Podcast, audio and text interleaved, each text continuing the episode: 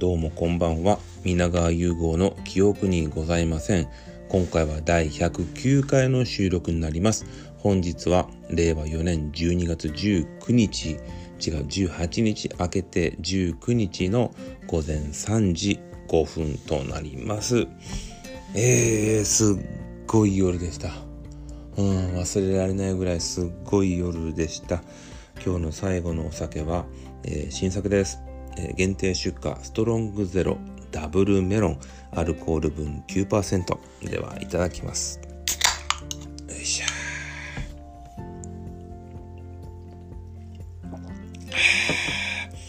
これも前回のダブルみかんと一緒でね時々出るメロンのやつで、まあ、新作と言いましたけど以前もね確かレビューしたことがあってこのメロンのやつ割といいんですよ。うん。なんかこう甘すぎず、うん。あの癖癖もなくいいんですよね。というわけでうーんまあまずね今午前3時6分と言ってなんでこんな時間だとしかもほぼほぼ、えー、記憶もあります。というのも、えー、ワールドカップ決勝アルゼンチン対フランスものすものすごい試合でびっくりしましたね。前半、えー、ディマリア選手アルゼンチンのディマリア選手が PK もらってそれをメッシが決めました。でその後またディマリアが切れ込んでシュート。アルゼンチンが序盤で2対0もう僕は流れから言ってもアルゼンチン決まったかなと。フランスはあのこの決勝前に体調不良の選手が結構いるっていう報道があってなんとなくキレも悪い。これは大差でアルゼンチンかもなとか。逆にアルゼンチンで予選を勝った、えー、サウジアラビアが強かったんじゃねえかとか。そんなこともちょっと仲間内の LINE でしてたんですけど後半になって違うな。後半の前前半の前半の最後の方でフランスはもう2人えー、選手交代しますね。そのうち1人は、えー、フォワードのジルーという選手も変えます。こっからやっぱ流れが変わりましたね。前半、後半からも変わるんだけど、えっ、と、いきなり、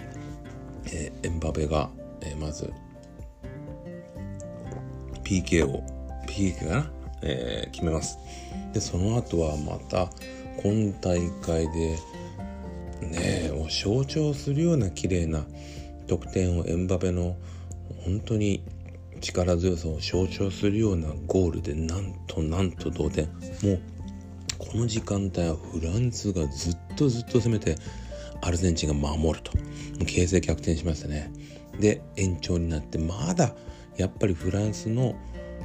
ね勢いがあったんだけどここでアルゼンチンがまた2人選手を入れ替えてやっぱり流れ変わる。で最後決めたのがメッシ。ね。ピあのオフサイドかなと思ったら最後メッシ。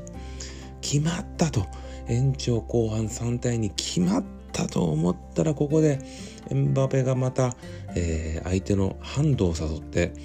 PK もらって。エンバペですね。今日3回 PK 蹴るんですけど全部同じコース。左の端に力強いシュートを決めて3対3の同点。延長終わり。うん、もうここまででお腹いっぱいです。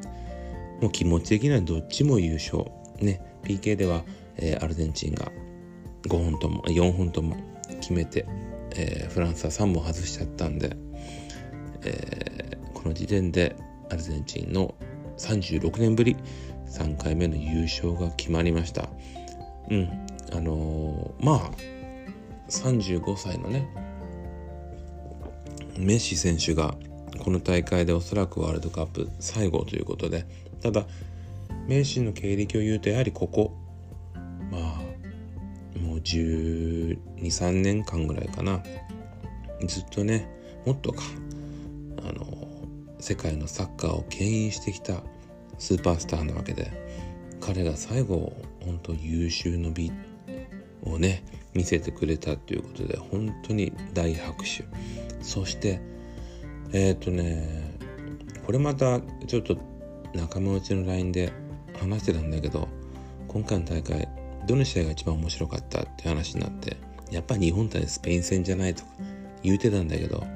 これも変な伏線でね結局一番面白い試合はこの決勝のアルゼンチン対、えー、フランスでした。うんお見事。えー、っと1ヶ月間ね見れる試合は本当に見てきました。過去の大会よりもすごく気持ちが入ってて。あの大会前は全然気にしてなかったんだけどなんかね始まるちょこっと前から少し勉強してて面白そうだなと。うんまあ本当に近年まれに見るそのヨーロッパあの南米サッカーが強いところに限らずまあモロッコだったりね今回のアフリカ勢モロッコそして日本韓国アジアも悪くなかった。うん。でやっぱ個人的にはね時期が少し良かったなと。なんか6月のワールドカップが慣れてたけどこの年の暮れワールドカップ1ヶ月見てそしてクリスマス大晦日となんかね悪くないな、うん、と思いました。次はねアメリカメキシコ南米の方である大会で、まあ、48チームというちょっと出場国もかなり増えちゃうんでねどんなちょっとニュアンスが違う大会になっちゃうからそういう意味で言うとまあ32カ国での大会非常に楽しめました。本当感謝ですね。うん。36か36チームね。で暑い夜って言ってるけど今日はねワールドカップ決勝だけじゃなくてその前の時間帯7時から第18回の m 1グランプリがありました。でこれもね僕は1年間であの楽しみにしてるイベントなんですよ、まあ、ずっと見てきてるけど時々ちょっとこうもう結果だけ見ちゃうとかダイジェストで見ちゃうとかそういう時もあってただそれっていうのがその形がまだハマってなかったんですよね。しんすけさん時代があってその後松本さん抜けた時期があったりあとその採点方式そのお茶の間の意見で1票が入る時期もあったりとか、まあ、審査員も含めてちょっとこうなんか固まらない時期が10年ちょっとあってそれがねやっぱここ45年審査員がやっぱものすごくいいんですよね。うん、でまあ松本さんいて中川家礼二さんサンドウィッチマンの富澤さん、えー、花輪さんでえー、っとまあ志らくさんねいてっていうことでで今回また大吉さん戻ってきたのに加えて、えー、ねあの山田邦子さんが戻って戻あのね女性枠大御所女性枠ということで上沼さんの後釜に座ったという感じになりました。で全くあの予習もしてないままで見たんだけどえっとまあ結論から言うとウエストランドが見事優勝しましたね。びっくりしました。ウエストランドといえばあの井口さんっていう結構毒舌系の方のね方の有名なんだけど自分はあのキャンプをねやってましてキャンプの YouTube なんか見てると相手のその太さんねあのヒロシの YouTube チャンネルの焚き火会メンバーでそこではね太ちゃん太ちゃんって呼ばれててそっちの方が割とあの馴染みがある。うん、で実はねあのこれまたあの井口さんが結構奇抜な変な人ってイメージがあるかもしれないけど実は太ちゃんの方が結構変な人で変わった人で。これねあの YouTube で吉田剛さんと太さんの対談があるんだけどこれ聞くとねやっぱ太ちゃんの変人ぶりが分かります。そんな2人の漫才。ただ今回最後のね3組残った、えー、なんだっけ？なんとかコートダディ。ちょっとごめんどう忘れちゃった。ロングコートダディとさやか。僕は率直な意見で言うと今回さやかが満票優勝かなと思っちゃったの。結果はねウエストランドがえっ、と6票入ってさやかが1票だったんだけどうーん。さやかすごく良くてイメージで言うとねなんとなくあのチュートリアルが m 1撮った時に似てた。なんかシュッとしたイケメンの2人組であのー、本当いわゆる本当に掛け合い漫才。でちょっとあの徳井さんじゃないけどちょっとこう あの途中で行かれてくるあのボケツッコミがいてみたいな。めちゃめちゃ好きだったんですよ。うん、いやウエストランドはとても良かったけどあれ井口さんがずっと毒舌してて太くんそんなに何も言ってないんだよね。うん、だからなんかちょっとこうまあ掛け合い漫才というよりかはちょっと井口さんのね一人舞台っていう感じもしたからな。そこだけちょっと気になったし。でもいやそう決勝の3人も良かったけど予選もね面白かったんですよ。あの米田2戦女性2人組13年ぶりえー、っとハリセンボン以来の女性の2人組が出ましたけどね。やっぱあの例えばうちの一番下の娘なんかはもうそこがやっぱキャッキャキャッキャかなり際立な漫才だったけど笑ってましたもんね。まあ子供にはああいうのが人気だろうなと思って。で逆にねあの上のお姉ちゃんと中学生のお兄ちゃんはねこれまた面白かったんだけどウエストランドのネタでねあるなしクイズみたいなのやってえっ、ー、と M1 にあって R1 にないものはって言ったら井口さんが「夢」ってボケるんよ。ここが一番笑っててあ割となんかお笑いのセンスがあるんやなと、うん、ちょっと少し安心したりもしましたね。えっ、ー、と採点に関しては山田邦子さんに関してはまあまあ正直賛否はあると思います。点数のばらつきがね84点から95点つって10点の差があったんでちょっとまあどうかなと最初思ってたけど結果的に言うと点数のあの抑え方っていうのはあっててね。でこれは邦子さんのお笑いにはまった人高得点つけて面白かった人。で「うん」っていうのを低くつけるのは当然だと思うからその幅がちょっと広すぎただけで結果決勝に残った3人は多分あのもっと評価があのうまいうまいというかその他の他の審査員と会った人だとしてもこの3人が残ってたと思う。うんやっぱブランコも良かったけどね。うん。だから邦子さんはまた来年もやってほしいなとは思いましたね。これやっぱり松本人志さんよりも年配の人がいた方がいいと思うし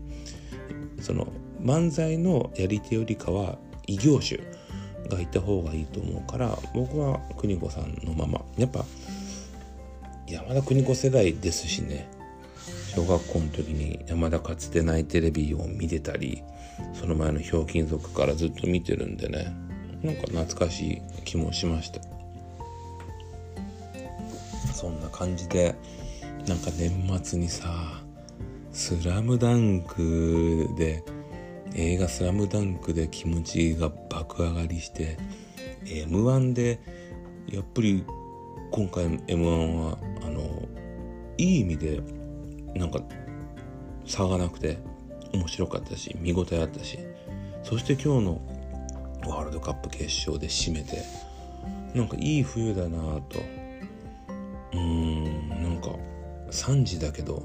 目がまだギラギラしてて明日一本ちょっと映画見に行くからねちょっと早く寝らないかんけど今日はねどうしてもちょっとラジオを撮りたいなと思って喋、えー、らせてもらいました。ということで他はあんまり何も考えてなかったんだけど今日はねあの博多駅に行ったんですよ。というのももうクリスマスなんでいろいろこう買わないかんでしょ？あと下の子も誕生日だったんでね。でまあヨドバシに用もあったんで博多駅に止めるかヨドバシに止めるかって時にもうこれ確実に博多駅に止める人が多いからヨドバシだったら余裕で止めれるだろうと。でヨドバシの方に行ったら余裕でもう空車って入ったんですよ。これが間違いでねヨドバシに入ったらね実は中の方車もあそこ螺旋状になっててさ出る方が詰まってて結局入る方も入り口は入れるけど中でねもうほんとこう中渋滞駐車場中渋滞みたいになって入る時も出る時ももう3 4 0分ぐらい時間使っちゃってね。うんやっぱこのまあクリスマス1週間前のこの時期はね博多駅はやっぱ車で行くべきじゃないね。もうこれはもうもう身に染みてうんバスとかもうなんならタクシーとかがいいね。しかも今日寒かったしね。福岡は雪が降りまして。寒かったしね。うん。と言ってなんか買い物しても自分のものなんか買うわけじゃないしね。うん。意外と。まあまあいい買い物だったかな。うん。もう夜はね駅弁買ってもう外で食うのもあれやから駅弁買って。久しぶりにあの柏飯。知ってます？博多の柏飯。あの卵ね錦糸卵とそぼろと海苔。この3色のね柏飯っていうのが昔からあって。俺はねこの3色のね海苔のとこが一番好きなんですよ。海苔。でもねなんとなくね海苔のとこの面積が一番低いちっちゃい気がするのよ。俺はねもうちょっと海苔をいっぱいにしてほしいなと。思うんだけど今日はね柏ご飯を買って帰りましたね。うん。でもやっぱダイエット生活を続けてると野菜をね毎食毎食じゃない毎食食べようとしててね今日はだから夕食でなんかその柏ご飯みたいな炭水化物しか取ってないとどうしてもね野菜が食べたくなってね結局コンビニにサラダだけ買いに行ってみたいな感じで。食生活がやっぱ半年かけて油もん減らしちゃうとまずね昨日も焼肉行ったんだけどとにかく焼肉が重すぎる。油がね。で今日なんかその野菜を食べてないとやっぱ野菜を干しちゃう。まあいい循環なのかなと思いますね。うん。まあでもこれはねちょっと贅沢な悩みだけどもうこれ以上はちょっと痩せたくはないと。ありがたいことにマイナス1 0キロ半年で痩せてうんあとはまあ太りたくもないけどキープとあと筋肉をもうちょっとつけないかなと思います。うん。でそうねちょっとこのお酒飲むまではもうちょっと話そうと思うけどえっ、ー、と映画の話で言うと実はねあの12月面白い映画が多くてまずねやっぱアバターはすごく評判もいいので、えっと、ちゃんと前作を見返していこうと思う。で明日見る映画は稽古目を澄ましてあ耳を澄ましてっていう聴覚障害の女性ボクサーの話でこれめちゃめちゃ期待してる作品なので楽しみですもう一本ね三浦透子さんの映画でねちょっと待ってねど忘れもど忘れで、なんだっけなこれ、そばかす？うん。三浦透子さんのそばかすって映画。うん。これもあるんで、ちょっと12月は、あの楽しみですね。うん。なんかでもさっき1年間で見た映画を見返してたらあんま見てないのね。劇場の映画も見てないけどあの全くその家とかで DVD とか配信の映画と配信にもなった映画とか見てないなと思ってちょっと愕然として映画を語る人としてはちょっともう、うん、いかんいかんよね。来年はもうちょっと映画見ないといけないなと思うしなんだろうな時間が足りないのかな。何にしてるんだろうね。お酒飲んでるんでしょうね。うん。あでもそうね。やっぱいつも言ってるけど走ったりストレッチとかしてるからそうね。時間取られちゃったかな。そうそう。で今日ねさっきその m 1とワールドカップって今日実は